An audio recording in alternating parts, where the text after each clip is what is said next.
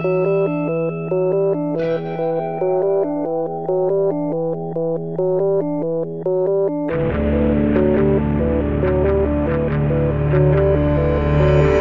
Bentornati su Easy Apple, puntata numero 165 e eh, questa volta Fede mi ha abbandonato, lui è di là dall'oceano a spassarsela come vi avevamo anticipato la scorsa puntata, però non mi sono fatto scoraggiare, malgrado gli insulti che gli ho tirato per invidia chiaramente, mi sono procurato un ottimo sostituto per Fede e infatti è qui con noi ancora una volta Francesco Zerbinati, sviluppatore di Price Radar che era stato con noi qualche tempo fa, qualche puntata fa. Ciao Francesco. Ciao a tutti, ciao a tutti.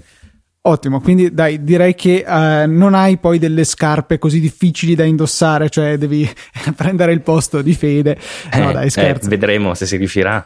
Eh sì, dai, credo di sì. L'altra volta era andato tutto molto bene, non vedo perché questa volta debba andare diversamente eh, la situazione.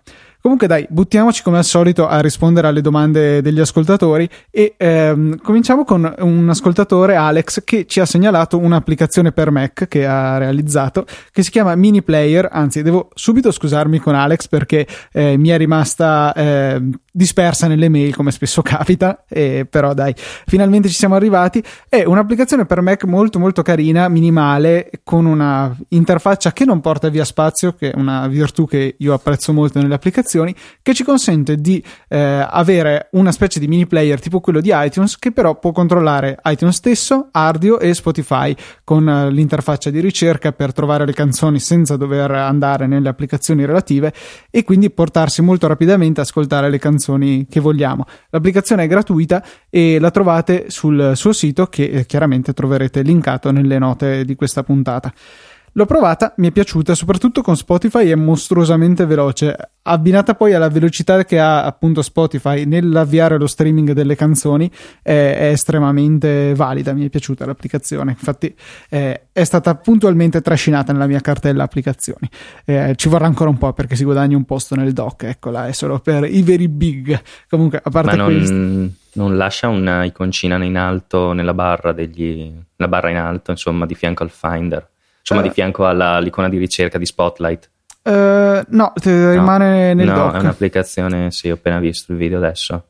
Eh sì, se rimanesse Beh, là forse sarebbe ancora meglio, così potrei sì. lasciarla. Sempre. Beh, in ogni caso comunque devo dire che su, su Mac App Store ci sono tutte delle applicazioni a pagamento che fanno questa cosa, quindi insomma questa qua che è gratis devo provarla anch'io a vedere come si comporta. Poi la grafica è stata fatta, ho visto, da Surenix che è un noto designer, soprattutto per jailbreak, applicazioni jailbreakate. Mm, sì, ma perché lui mi sembra che sviluppi anche su su Cydia. Sì, sviluppa su Cydia, sì. Esatto, sì, sì, sì, questo spiega il legame, quindi poi anche la grafica fatta da Surenix è una garanzia, per cui un motivo in più per andare a scaricare questa applicazione.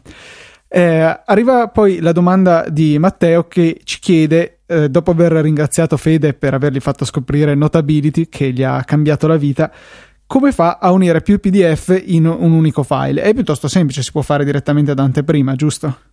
Sì, esattamente, si può fare da anteprima, basta prendere i vari file e trascinarli all'interno della stessa finestra di anteprima dove compaiono le, le miniature a fianco e da lì dopo è possibile esportare il tutto in PDF. Adesso non so se con stampa o addirittura ci sia un pulsante esporta in PDF, su questo non me lo ricordo. Allora, la cosa più, pratica è io lo devo fare regolarmente perché ho preso la buona abitudine di scannerizzare i miei appunti che io prendo su carta e mi ritrovo chiaramente ogni settimana un nuovo PDF contenente gli appunti della settimana. Eh, devo um, aprire le due finestre di anteprima, una con diciamo l'archivio complessivo e l'altra con la nuova scansione. Mm. Command Option 2 per visualizzare le miniature che normalmente sono nascoste.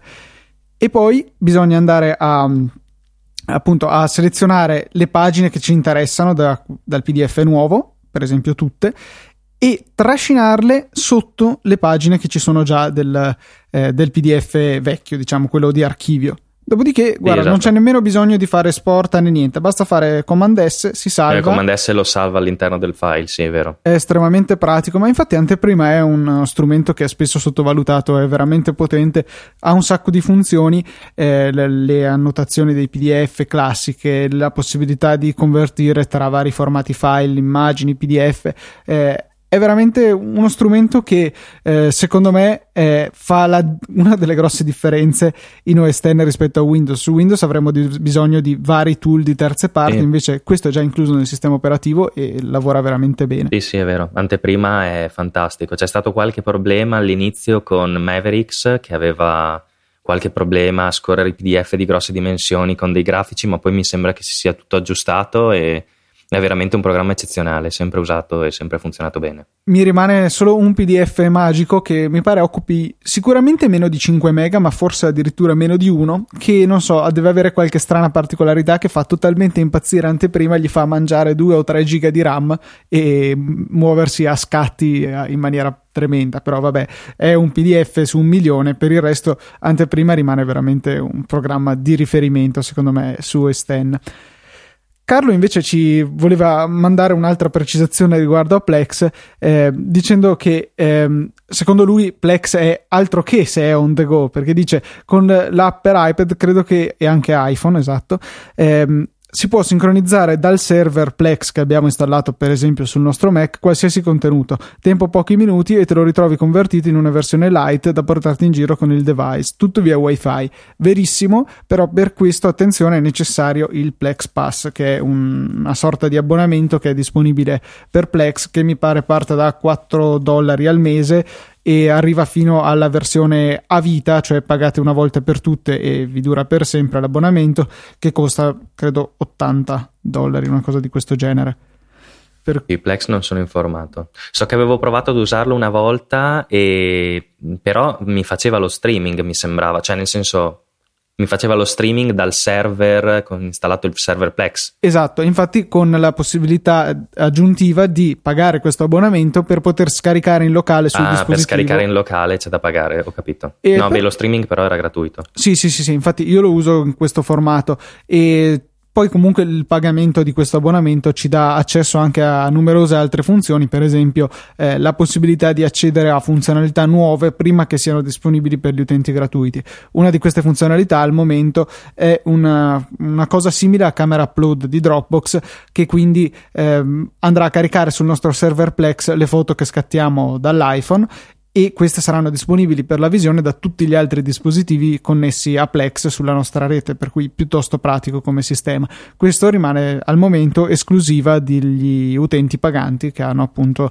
il Plex Pass, che comunque potete tranquillamente prendere un mese per provarlo e poi dismetterlo, poi dopo sei mesi decidere che vi serve ancora e insomma potete pagarlo solo i mesi che effettivamente vi serve, per cui una, una possibilità da tenere a mente.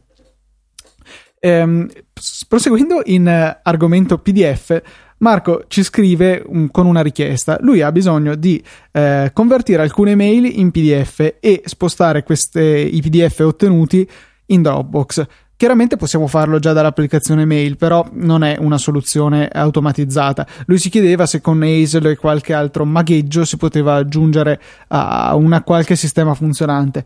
Eh, mi dicevi che tu avevi trovato un, un sistema che può andare bene in alcune situazioni.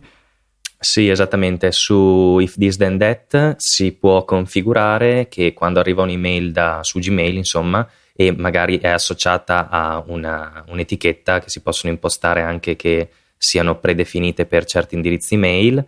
Quando viene impostata questa etichetta sulla mail, allora viene creato un file eh, su Dropbox e questo file su Dropbox però è solo un, uh, un file TXT e non contiene HTML. Questo vuol dire che se avete tipo delle ricevute di iTunes Store che sono formattate con l'HTML, eh, non vedrete l'HTML formattato giusto, ma vedrete solo il testo semplice senza tutti i tag dell'HTML, senza la formattazione.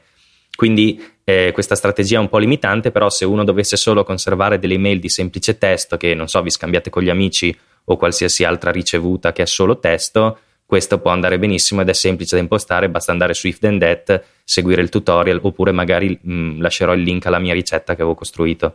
Ok, perfetto, quindi poi nelle note della puntata andrò ad includere anche questa. È scomodo che non ho il solito Fede che si occupa delle note della puntata, questa volta doppio lavoro per me, per cui mi sembra giusto che la prossima puntata la monti Fede. Ma comunque c'è un sistema molto molto molto più elaborato e complicato che ho escogitato eh, tempo fa perché avevo la necessità di salvare le mie ricevute di iTunes perché boh, è un po' di tempo che qualche anno ormai, che mi è venuta questa mania di conservarle in PDF. In precedenza andavo a fare stampa come PDF dalla mail, proprio da Apple Mail, dal programma, metterla nei download, chiamarla ricevuta iTunes e da lì Hazel, il solito Hazel, andava a, a fare tutte le azioni necessarie, rinominarlo e metterlo nella cartella eh, desiderata su Dropbox. Però chiaramente mi risultava un po' eh, macchinoso come sistema. Allora eh, mi sono un po' ingegnato e ho trovato una soluzione che però non può funzionare solamente basandosi su Hazel.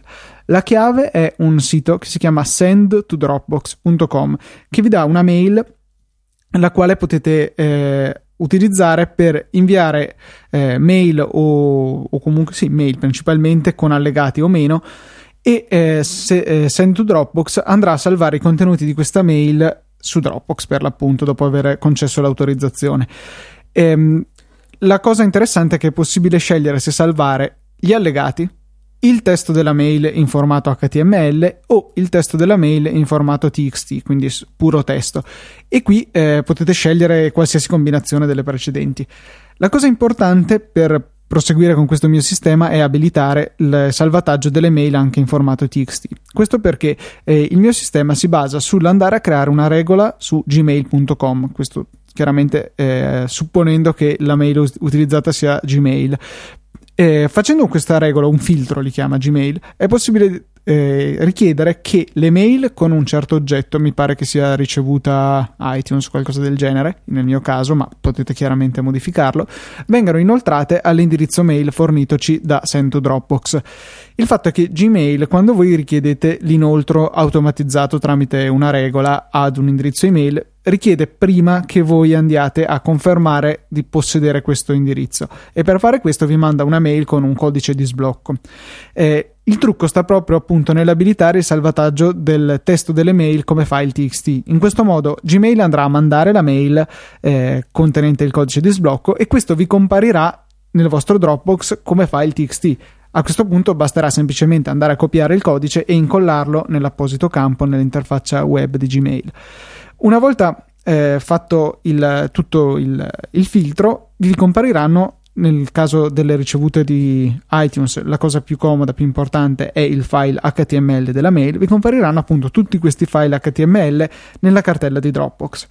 Ora ci si basa su Hazel per andare a tenere monitorata questa cartella e un utilissimo flusso di lavoro di Automator che si chiama URL to PDF eh, fatto da un tale Scott qualcosa che troverete naturalmente linkato nelle note della puntata che andremo a sfruttare per creare una semplicissima applicazione con Automator con un solo passaggio, cioè prendi i file in ingresso e passali a questo URL to PDF. Questo creerà il PDF eh, richiesto e lo salverà sul desktop, molto semplicemente. Anche per l'applicazione di Automator ve la lascio già fatta nelle note della puntata. A questo punto poi potete utilizzare Hazel per prendere il PDF che sarà quindi sul vostro desktop e farne quello che volete. Eh, mi rendo conto che la spiegazione così in audio potrebbe non essere chiarissima, me lo faceva giustamente. Lo faccio fatica io, oh, quindi. Esatto, me lo facevi giustamente presente tu eh, all'inizio della puntata nel fuori onda. Per cui se avete dubbi potete tranquillamente scrivermi e se vedo che è una cosa richiesta da parecchi, vedrò di fare un tutorial video oppure comunque scritto da mettere sul blog di eh, Easy Podcast, che così appunto lo tenete per più facile con- consultazione. Sempre di PDF si parla anche con Christian che eh, ci chiede eh, come mai Apple nella sua offerta offra tutto per immagini, musica, eh, documenti Office, diciamo, nella, nella suite iWork, però per i PDF non, non c'è niente. E lui dice che eh, buona parte dei file nel suo Dropbox, sia per lavoro che non, sono appunto dei PDF. Che um, iBooks non è una soluzione sufficiente. Eh, cosa offre Apple? Cosa potrebbe offrire? Chiedi a me? Sì, sì, che... Cosa potrebbe offrire? Eh, esatto, cioè, tu cosa vedi come allora, futuro? A, a, allora, abbiamo detto, come abbiamo detto prima nel fuori onda, eh, sì, esistono alternative, come ha detto anche, si chiama Christian, mi pare? Sì, sì. Christian, esistono alternative che sono più che valide. Eh, quindi mh, cioè, ci si può affidare a, questi altri programmi che memorizzano i PDF anche su iCloud, anche per dire Documents di Riddle eh, eh, permette di salvare dei PDF su iCloud. Quindi ci sono queste alternative. Apple, dal canto suo, non si è mai molto sbilanciata verso questo frangente. Io penso perché eh, lui, eh, Christian cita iBooks, io penso che iBooks sia stato creato da Apple per vendere i libri, quindi eh, in questa strategia che loro cercano di propinarti i loro standard, i loro formati e oltretutto di venderti i loro libri, eh, penso che i PDF non vengano sincronizzati con iCloud perché eh, non, non, lo, non, lo, considerino un punto centrale della loro attività, insomma. Hanno aggiunto loro... in più questa funzione di lettura dei PDF. Sì, hanno messo i PDF come lettura perché comunque si tratta di un'applicazione di lettura, ma la sincronizzazione su iCloud non è stata prevista anche perché ricordiamoci che abbiamo solo 5 giga su iCloud e ci sono dei PDF che possono essere corposi, se hanno molte immagini dei PDF possono arrivare anche delle decine di mega e quindi andarle a sincronizzare su iCloud oltre al tempo che ci impiegherebbero sarebbe un problema anche perché occupano molto spazio, quindi diciamo che Apple questa cosa non la fa, la dava da fare ad altre applicazioni e quelle poi eh, se le gestiscono come meglio credono. E abbiamo anche detto, e, e, cioè si sa ormai, credo che sappiano bene o male tutti, che con la prossima release di iOS dovrebbe esserci questo programma anteprima. Allora, io in primis dubito ed escludo che Apple farà mai una roba del genere, però se lo facesse avremmo questo programma anteprima che funzionerebbe come quello del Mac e quindi leggeremo i PDF e probabilmente avremo la sincronizzazione ai cloud. Però se io penso che se Apple, penso che se Apple debba fare una cosa del genere, quindi con un anteprima con integrato dai cloud, quindi che può leggere PDF ed immagini, dovrebbero automaticamente aggiungere nello stesso tempo, diciamo, nello stesso tempo, eh, dello spazio su iCloud, cioè dare lo spazio gratuito almeno 10 giga. Google dà 15 giga gratis a tutti eh, io penso che iCloud sia rimasto un po' indietro perché dare 5 giga nel 2014, cioè solo facciamo il backup di due dispositivi, siamo fuori. Se poi ci mettiamo anche i PDF, auguri. Sì, ne parlava proprio ieri sera. Leggevo un articolo di Federico Viticci su Mac Stories che, tra parentesi, ha lanciato il suo eh, redesign completo. Mac Stories 4.0, molto molto bello. Mi piace un sacco e poi è velocissimo il sito adesso. Eh, che appunto segnalava questa inadeguatezza di iCloud in termini di spazio offerto e di tariffe per l'espansione. Addirittura, se pensiamo che eh, un utente potrebbe comprare un iPhone da 64 giga e non parliamo poi dell'iPad da 128 e non ha la possibilità neanche pagando di espandere sua, il suo spazio di storage su iCloud nemmeno a contenere tutto quello che potrebbe contenere il suo device per cui eh, Apple è, è, rimasta indietro. Eh, Federico dice che poteva andare bene nel 2011 ma sicuramente adesso la questione non è, non è corretta. Insomma bisognerebbe che Apple un minimo rivedesse le sue politiche da questo punto di vista. E sì appunto come dicevi tu eh, i PDF tendono a diventare giganteschi, soprattutto se sono poi PDF non dati da eh, file nativi digitali, ma come per esempio possono essere i miei appunti scannerizzati, eh, i miei PDF diventano molte decine di mega, mi aspetto che diventano centinaia di mega ora della fine del semestre. Per cui eh, veramente si sente un, bisogno forte dell'aumento di iCloud, al di là della, del fatto che Apple possa o meno decidere di eh, portare anteprima su iOS. Si parlava anche di text edit.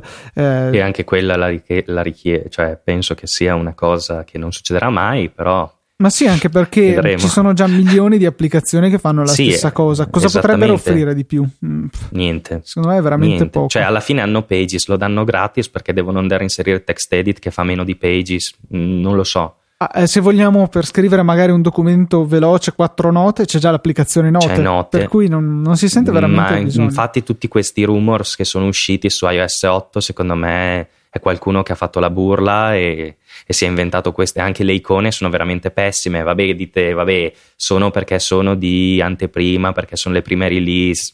Ma mm, non penso proprio. Cioè, eh, la Apple quando non c'ha l'iconcina mette l'iconcina bianca con sui cerchietti e potevano mettere benissimo quella allora perché andare a mettere le icone del Mac proprio non lo so secondo me mm, non vedremo niente di tutto questo in iOS 8 comunque vedremo sì, ormai non manca poi neanche tantissimo al WWDC che sarà esatto. a giugno, dove presumibilmente vedremo la prima release beta eh, di appunto iOS 8. Insomma, staremo a vedere che, che cosa hanno preparato per noi.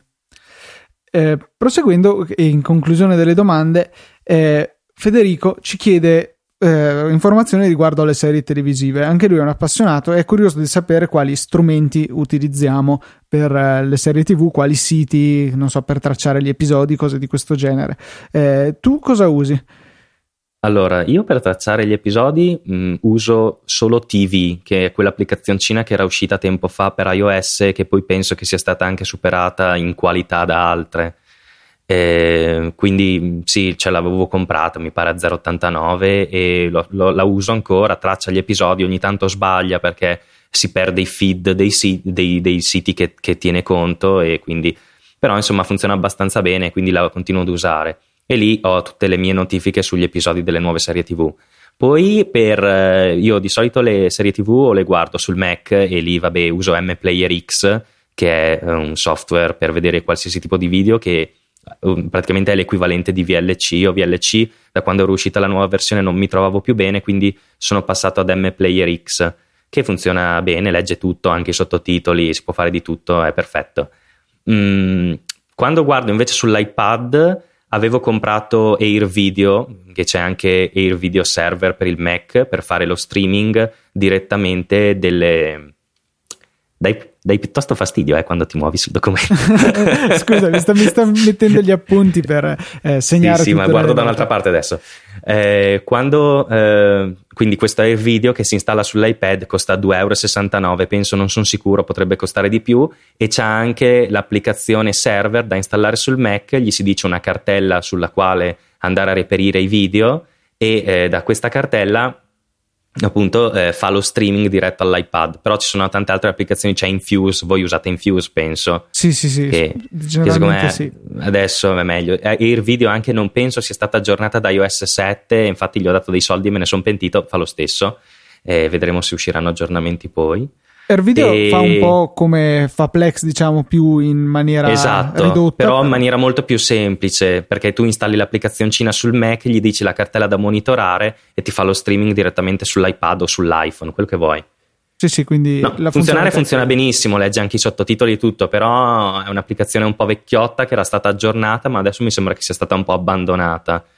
E poi invece per eh, in alternativa, a volte uso direttamente un NAS eh, con dentro i suoi dischi eh, sul quale ho gli episodi delle mie puntate e mi collego con una qualsiasi applicazione che legga i video, anche in Fuse, scarico la puntata e il sottotitolo e me la guardo localmente sull'iPad senza bisogno di fare lo streaming. Sì, quindi la cosa interessante è che praticamente nessuno, a parte me, eh, va a utilizzare iTunes per la gestione dei video. Io invece lo, tendo ad utilizzarlo ancora, soprattutto quando non sono in casa, perché ho impostato eh, la sincronizzazione automatica delle ultime tre puntate non viste eh, su, appunto da iTunes sul mio iPad che eh, poi appunto sono disponibili nell'applicazione video oppure di, anche da Infuse che ha la capacità di eh, leggere anche nella libreria del dispositivo. E tendenzialmente vado ad utilizzare Infuse quando guardo le mie puntate eh, in treno perché nel, in quel momento uso le cuffie Beats Wireless, quindi Bluetooth, che ehm, come tutte le periferiche Bluetooth, soffrono di un leggero lag eh, nella riproduzione dell'audio. Con eh, canzoni, podcast assolutamente ininfluente, ovviamente, eh, però con i video si nota una leggera desincronizzazione tra audio e video, e quindi vedete l'attore che parla e un attimo dopo arriva l'audio, insomma, non c'è sincronia con i movimenti delle labbra. Infuse, non so perché, è molto più abile a tenere conto di questo ritardo e ehm, compensa in modo da tenere tutto bene in sincrono e fornisce un'esperienza d'uso migliore con le cuffie Bluetooth.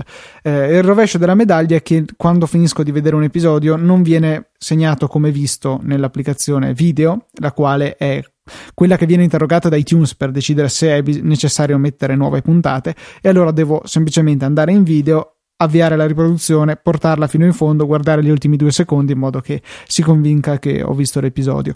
Quando sono in casa invece generalmente eh, utilizzo Plex sulla televisione direttamente oppure eh, sul mio iPad e mi guardo le puntate in streaming dal server domestico. Però appunto mi è ancora necessaria la, la sincronizzazione eh, con iTunes per avere gli ultimi episodi sempre eh, disponibili per la visione in assenza di rete. In alternativa, appunto, come si diceva in precedenza, se avessi il Plex Pass potrei fare tutto con Plex. Però no, sinceramente non ho provato Plex con le cuffie Bluetooth vedere un po' come si comporta con quelle. Così si concludono le nostre domande e è ora di buttarci negli argomenti, nelle notizie, cose interessanti che abbiamo trovato.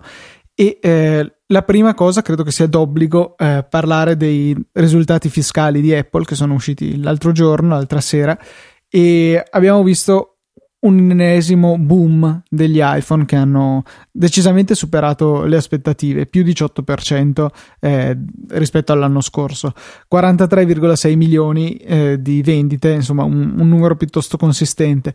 Mi ha stupito invece che ci sia stato un leggero caso degli iPad. Tu come te la spieghi questo, questo calo? Mm, allora, allora, io direi eh, innanzitutto gli iPhone, vabbè, continuano a vendere anche se hanno fatto dei prezzi assurdi, eh, nel senso che eh, per esempio l'iPhone 5C non si capisce, non hanno distinto tra iPhone 5S e iPhone 5C, hanno detto solo che hanno venduto degli iPhone e hanno detto anche che i 4S e i 5C vendevano meglio su quelli che venivano da Android, sugli utenti che venivano da Android. Sì, oh. questo mi sembra comunque una cosa interessante perché eh, sono dei telefoni non top di gamma, magari comprati da chi aveva un Android non top di gamma sì, forse e ha provato quello, a fare sì. il passaggio. Esattamente. Eh, in ogni caso iPhone aumenta sempre e vabbè vedremo cosa succede il prossimo anno, adesso che arriva iPhone 6 aumenterà ancora, si immagina, anche se tutti si lamentano su questa migrazione plateale di Android che sento io, in realtà gli iPhone vengono ancora comprati. C'è da dire anche però che eh, magari in questi dati ci sono anche quelli di vendita con i contratti operatori. Sì, no, sicuramente sì. ci saranno. Quindi, quindi se ti danno 200 euro l'iPhone nuovo magari lo prendi. Vabbè. Sì, il mercato americano eh, è sempre falsato il... da, da, queste cose qua. Loro non hanno proprio la percezione di quanto costa veramente il telefono. Eh, infatti, siamo solo noi che sentiamo uh, veramente li, il costo del telefono e quindi almeno io rivendo quello vecchio e poi compro quello nuovo. Non so, sì, cosa fai tu? Sì, eh, io generalmente so faccio che così. discutevi con Fede di questa cosa, eri tu quello che vendeva e ricomprava, sì. Eh beh, sì, per forza, cioè il, costano troppo per poter tenere immobilizzati, cioè il telefono comunque quello vecchio 300-400 euro tende a valerli un, cioè mi, mi, scoccia a doverli tenere lì perché sì ok è bello ma è più bello avere 400 euro in tasca. Cioè almeno nella mia situazione economica attuale è meglio così eh, per quanto riguarda gli iPad, che sì, sono un po' diminuiti di vendite, ma cioè, eh, dobbiamo sempre ricordarci una cosa, che vanno confrontati i quarti, vanno confrontati tra di loro. Quindi se per esempio vediamo eh, un sito o qualsiasi cosa che ci dice, ah, sono calate le vendite dell'iPad, sì, perché nel primo quarto hanno venduto 26 milioni circa e nel secondo quarto ne hanno vendute 16 Va bene, allora l'iPad Air che è l'ultimo uscito è, è, e l'iPad mini perché sono tutti inclusi, sono usciti in ottobre 2013, sbaglio, sono giusto, ottobre 2013. Sì, sì, giusto, giusto fine 2013. Quindi nel primo quarto del 2014 era l'anno che arrivava subito nuovo, ovviamente ne hanno venduti una caterva perché era il modello nuovo. Adesso siamo in, nella seconda fase, la seconda fase è calante, quindi nella seconda fase è ovvio che si vende sempre di meno perché al lancio tutti comprano, poi ovviamente si assesta, si scende perché poi la gente sa anche che verrà aggiornato e quindi i, i, le vendite calano. Il dato da, da, confrontare è quello del quarto dell'anno precedente, quindi questo è il secondo quarto del 2014, se lo confrontiamo col secondo quarto del 2013 abbiamo un calo da 19,5 milioni a 16,4 milioni. Non è che siano poi tanti, sono 3 milioncini di iPad meno. Vabbè, sono tanti magari, però alla fine dobbiamo pensare anche che il mercato va saturandosi. L'iPad Air, ok, che è leggero, l'iPad mini, ok, che è retina. Però se pensiamo solo in Italia, tutti gli iPad mini eh, che erano già presenti nelle scorte dei, dei, negozi che sono stati andati via a 200 euro, quelli magari non sono contati neanche, non so. Sì, non... e poi c'è anche da dire che ehm, tendenzialmente con i tablet in generale la gente si comporta più come un computer. Lo smartphone sì, comunque viene cambiato spesso, eh, invece un tablet lo vedo più ogni due o tre anni, insomma, eh, per cui magari appunto sono sì giunti a saturazione delle persone che non ne hanno mai avuto uno e ci andremo ad assestare sulla soglia eh, standard, diciamo, di persone che hanno già un tablet e lo devono cambiare.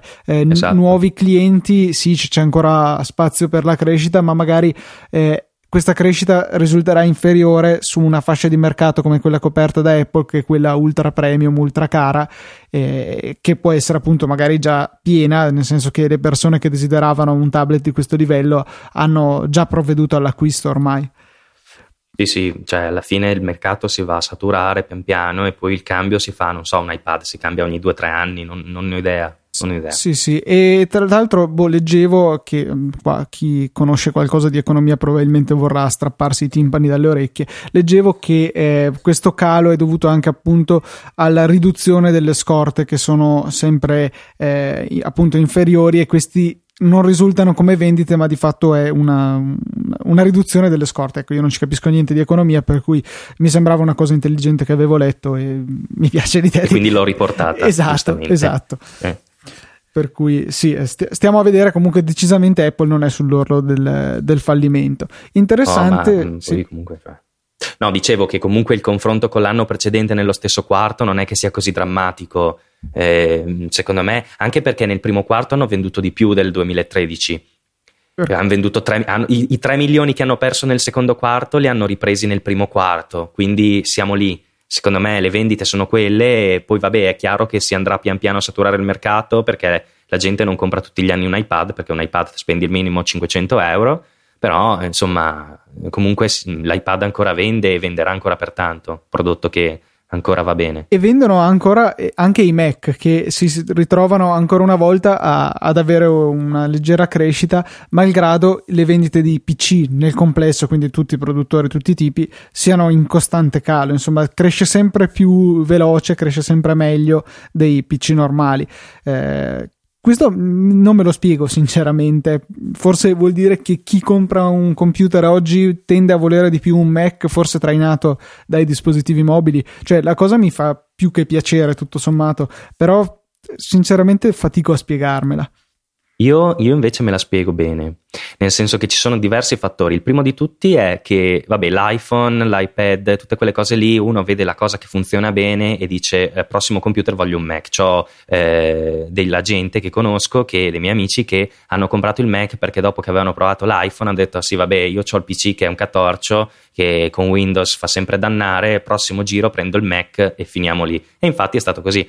Poi c'è da dire anche un, un secondo fattore è eh, che eh, la longevità del Mac, eh, magari uno che si interessa perché vede un iPhone, eh, così che là c'ha un iPhone e eh, magari si informa anche sulla longevità del Mac, perché una volta che conosci Apple dici va bene, sì, ok, io ho un PC, però dovrei cambiarlo, quanto mi durerebbe un Mac? Allora vado all'amichetto che ha il Mac e gli dice ma ascolta, ma il tuo Mac da quanto ce l'hai? Eccetera. Magari uno gli risponde ma ce l'ho da 5 anni, è sempre andato bene, quindi e il fatto della longevità con il sistema operativo che dura di più porta a dire faccio un investimento più grande e tengo il Mac per più tempo. Questa la gente comincia a ragionarci, ci comincia a ragionare anche perché nei tempi che siamo dove i soldi non è che abbondino in maniera Uh, insomma non abbondano, ecco, eh, magari la gente è più propensa a fare un acquisto grosso, però che sia un investimento sul tempo, quindi una macchina che duri, che sia solida, che non abbia bisogno di riparazioni, che non abbia bisogno di aggiornamenti, che sia tutta gratuita. La gente ormai queste cose le guarda e secondo me uno potrebbe dire sì, c'è crisi, si compra il PC più piccolo, si compra il PC meno potente. E invece potrebbe essere il contrario in alcuni casi, che si preferisce spendere, non so, i 1000 euro del MacBook Air, però per avere una macchina che duri 5 anni, 6 anni e che porti avanti la longevità del PC. Sì, soprattutto poi con l'utente medio che non ha bisogno di prestazioni particolarmente esaltanti, comunque avere un computer che al di là delle specifiche tecniche comunque è ben costruito e fisicamente può essere ben adatto a resistere ai maltrattamenti che subirà, eh, alla fine conviene. E ho visto appunto gente che ha dovuto buttare via computer nuovi per una banalità tipo si sono inciampati nel cavo di alimentazione e hanno spaccato l'attacco nel computer, cosa che con il MagSafe safe che hanno tutti i Mac sì, sì, ma, sempre ma, non accade. Ma basta comunque pensare a eh, un semplice devo formattare Windows, devo portare, eh, devo portare il PC dall'assistenza, l'assistenza mi chiede 50 euro perché me lo formatta e quindi sono tutti costi che secondo me la gente ormai ha fatto, ha fatto tempo a, a, a capire, nel senso la gente ormai sa quali sono i costi di un PC, lo sa che dopo ogni due anni deve portarlo dal tecnico o dall'amico, se è fortunato dall'amico, che glielo ripara, che glielo sistema, che gli formatta il PC col Mac, non c'è bisogno. E quindi magari questo fatto che sia in crescita e poi eh, il fatto è che comunque il Mac, cioè a parte tutti questi discorsi sono belli finché vuoi, eh, il Mac diciamo fa, fa, bello, nel senso fa figo, uno va lì, in, va in università, c'ha il Mac, allora se non sei a ingegneria come me che mi guardano male perché ho il Mac, però se sei a lettere, che ne so, vai col Mac e sei il figo di turno, che c'è il MacBook Air, che sei bello, che sei bravo e quindi insomma anche per quello vende. Sì, questa aura che Apple si porta ancora dietro. Esatto. L'importante però sarebbe che la gente, e questo secondo me sta succedendo per fortuna, la smetta di considerare chi compra prodotti Apple solamente come chi lo fa per moda, cioè gente che compra i prodotti prodotti Apple perché li apprezza, perché eh, ritiene che alcune delle caratteristiche che vengono fornite siano fondamentali. Io compro computer Apple perché c'è su OS X, perché è il mio sistema operativo preferito, ma anni luce, cioè io veramente non riuscirei più a concepire di usare un altro sistema operativo. E ok, sì, posso tentare di farmi l'Hackintosh, però sul portatile è un casino. Insomma, voglio un computer che funzioni e che funzioni con OS X. A quel punto lì, per forza, devo comprare Apple e, e ci spendo di più, però insomma, sono molto più soddisfatto eh sì, sì. del risultato. È così, è proprio così. Ma il bello è che questa cosa di Aurea, che, Aurea ah, eh, in papino, che è di Aurea, Aurea, Aura, Aura, Aura, Aura, eccola, che, che, si è fatta attorno a Apple, è uscita quando c'è stato cominciato con l'iPod, poi con l'iPhone, perché prima non c'era, io avevo il Mac da prima e mm, cioè, non, non mi era mai capitata una cosa del genere. Uno aveva il Mac, vabbè, è diverso, lasciamolo stare. Adesso vengono lì e ti insultano proprio tra un po'. oh, perché c'è il Mac, oh, dovresti usare Windows o Linux, invece usi il Mac. Vabbè, insomma, discorsi di questo tipo. Ok, quindi abbiamo trovato il titolo della puntata che si chiamerà La vecchia aurea, tra virgolette, di Apple. Perfetto. eh, devo trovare qualche errore per intitolare le puntate, perché dare un titolo ragionevole non, non possiamo farlo, è proprio vietato dal contratto di Easy Podcast. E, sì. e da questi altri dati c'è un altro dato molto importante, che è quello dell'iPod. S- sì. L'iPod che è arrivato a, all'1% di, di ricavi per Apple ma eh, vuol dire che è una cosa fisiologica, nel senso. Sì, eh, nel senso ormai è morto, nel senso non lo compra più nessuno. Per quanto io continuo a vederne in giro, gente che ha il telefono Android e poi per la musica tira fuori magari il vecchio nano, il vecchio iPod Touch di seconda Però sono i vecchi, sono i vecchi, vedi che sono i vecchi, sì, non sì, sono sì. i nuovi. Eh, bisogna cioè, aspettare cioè, che nuovi... cidano, vedere cosa succederà quando questi vecchi dispositivi si romperanno. Eh, secondo me non li comprano più. Ma fondamentalmente, secondo me, Apple ha cercato di ammazzare l'iPod, cioè era previsto. L'iPod l'hanno ammazzato con l'iPod Touch, quello da quinta generazione, mi pare con il retro colorato, che l'hanno sparato ad un prezzo esorbitante, 329, penso. Non sono sicuro. Sì, e poi mi pare che hanno fatto la versione senza fotocamera posteriore appena sotto i 300, esatto, ma comunque eh, esageratissimo. Sì, però, cioè, e, e, l'iPod Nano l'hanno rovinato, la, lo shuffle, ma sì, rimane lì, però cioè 2 giga di memoria ormai e poi adesso dobbiamo contare anche il fatto che eh, con tutti questi servizi di streaming come Spotify, RDO, Radio, RTO, quello lì. Sì, lui.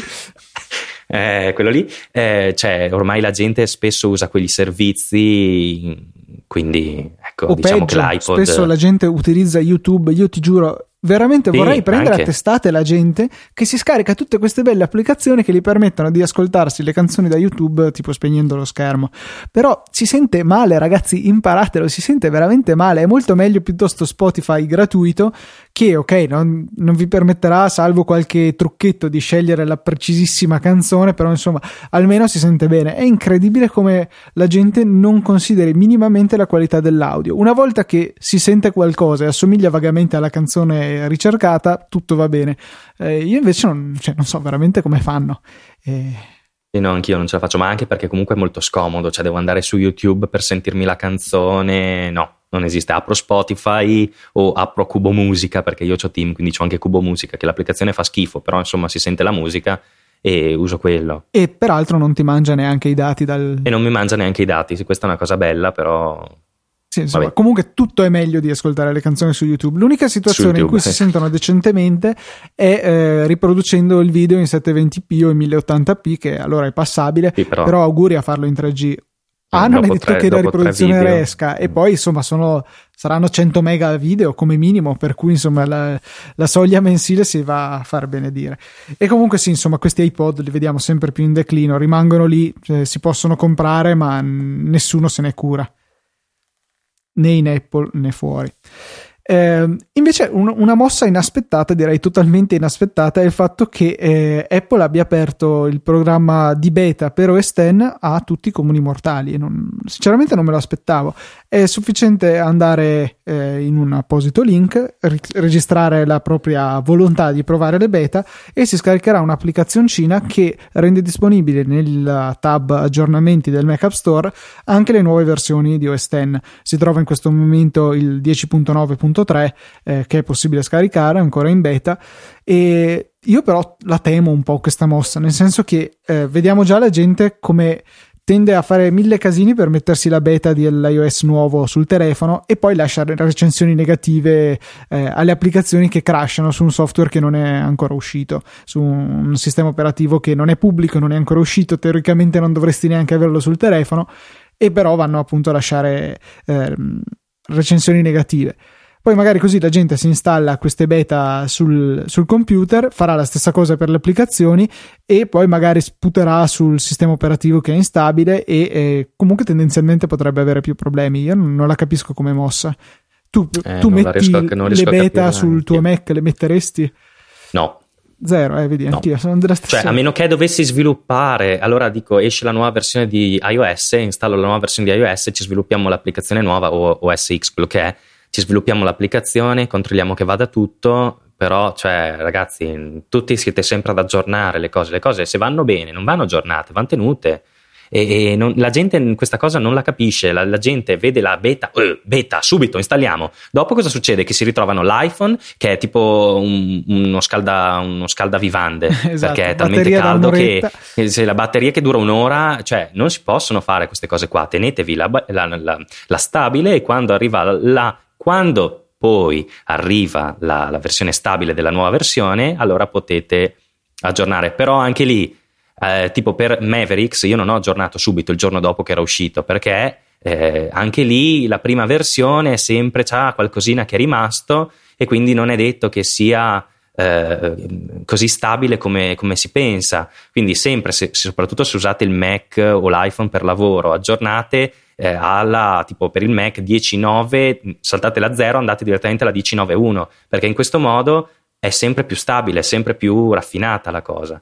Io non capisco veramente questa faccenda di aprire la beta per il Mac. Eh, vabbè che il Mac ce l'hanno in pochi, né? nel senso rispetto a quelli che hanno l'iPhone. Se lo facessero su iOS sarebbe il degenero più totale, perché tutti scaricano subito, conoscendoli, scaricano tutto e, e dopo gli iPhone gli si scaldano come non so cosa e gli scarica la batteria in mezz'ora. Dopo si lamentano e, e il fatto è che Apple apprendo questa cosa nel supporto come farà?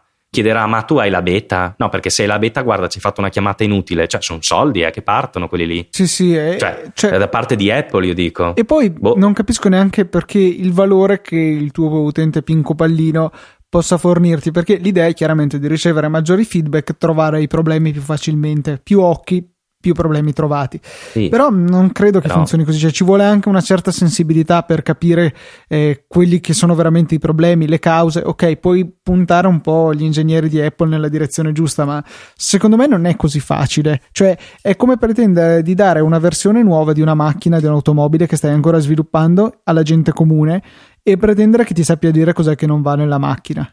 Cioè, la, cosa sì. ti dice la gente? Vibra, eh, non lo so, eh, sì, infatti, è poco stabile. Non lo so, forse apre questo beta seed per, eh, non lo so, gli sviluppatori di iOS che non ci avevano accesso a OS X beta, però sinceramente non riesco a capire l'utilità di questa mossa. Mm, ma anche perché comunque il, il, fatto che comunque questa cosa la conoscono solo gli utenti più smaliziati, diciamo, nel senso uno deve comunque leggere sempre i blog, eccetera il fatto che magari uno legge sempre i blog, resta informato, però non ha le competenze tecniche per fare un bug report. E quindi se non sei capace di fare il bug report, la beta perché te la installi? Non riesco a capire. Non riesco a capire neanche quelli che facevano, si registravano gli UDID su degli iPhone, sugli account sviluppatori degli altri che pagavano i 5 euro. Cioè, cos'è tutta questa fretta? Aspettate che arrivi la versione stabile.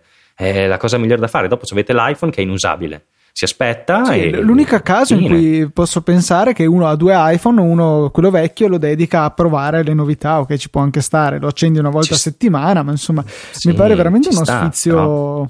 boh, poco utile. Non lo so, è, è, una mania che c'è, l'aggiornamento compulsivo che c'è in certa gente. Allora, gli ingegneri ce l'hanno di default, l'aggiornamento compulsivo è nella loro testa, vedono l'aggiornamento aggiorna subito. Eh, però la gente normale non capisco, eh, non capisco, eh, ti ho beccato, sì, lo so, sono tutti così, però la, la gente normale non capisco che necessità abbia di, di andare sulla beta, ma sì, magari quello che legge è uscita la beta di iOS 8 ma scusa, cosa fai? La vai a scaricare, ma stai calmo. Leggi l'articoletto, vedi cosa c'è di nuovo, dici, oh sì, carino, poi aspetti due mesi e esce lo stabile. Sì, sì. E mi piace eh, invece l'atteggiamento opposto che ha mio papà, che è uscito l'altro giorno, appunto, iOS 7.1.1 e gli ho detto papà passami l'iPhone che te lo aggiorno è uscita una nuova versione. Eh, ancora perché era uscito sai, un mese e mezzo fa sì, iOS 7.1 che là l'aveva sconvolto insomma il pulsante per mettere giù la chiamata che è diventato tondo da quadrato insomma sono cambiamenti di un certo livello ecco.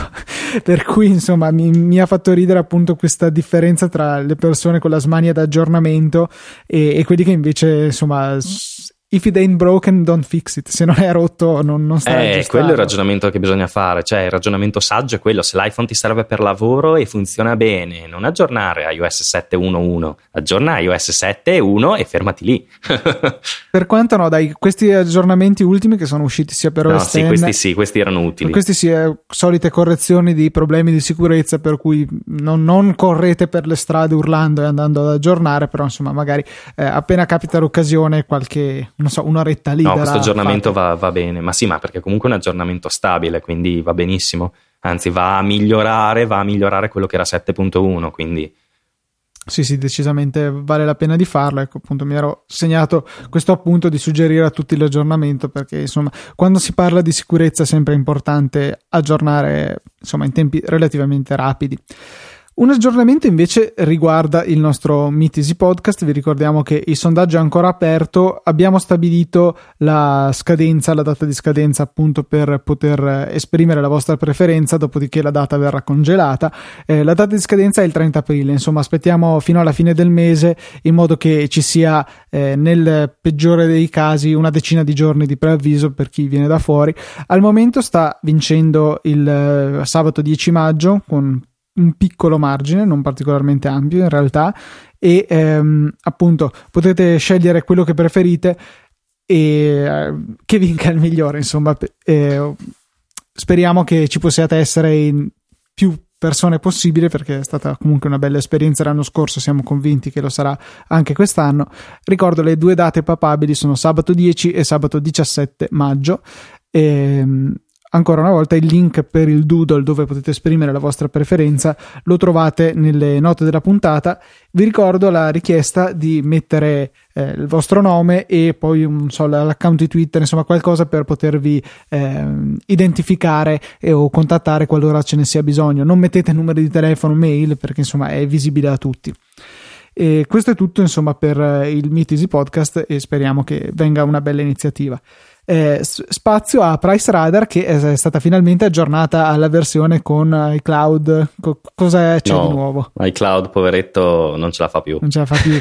no, è semplicemente volevo informare quelli che ci ascoltano e che eh, comunque sentiranno la puntata anche in differita che sì, ci sono stati dei crash sulle applicazioni sulla 240 al 241 che erano dovuti all'integrazione di iCloud che purtroppo non sono ancora riuscito a risolvere. Sono in contatto con il team di ingegneri di Apple che dà supporto agli sviluppatori per questo tipo di problemi e anche loro non capiscono cosa sia.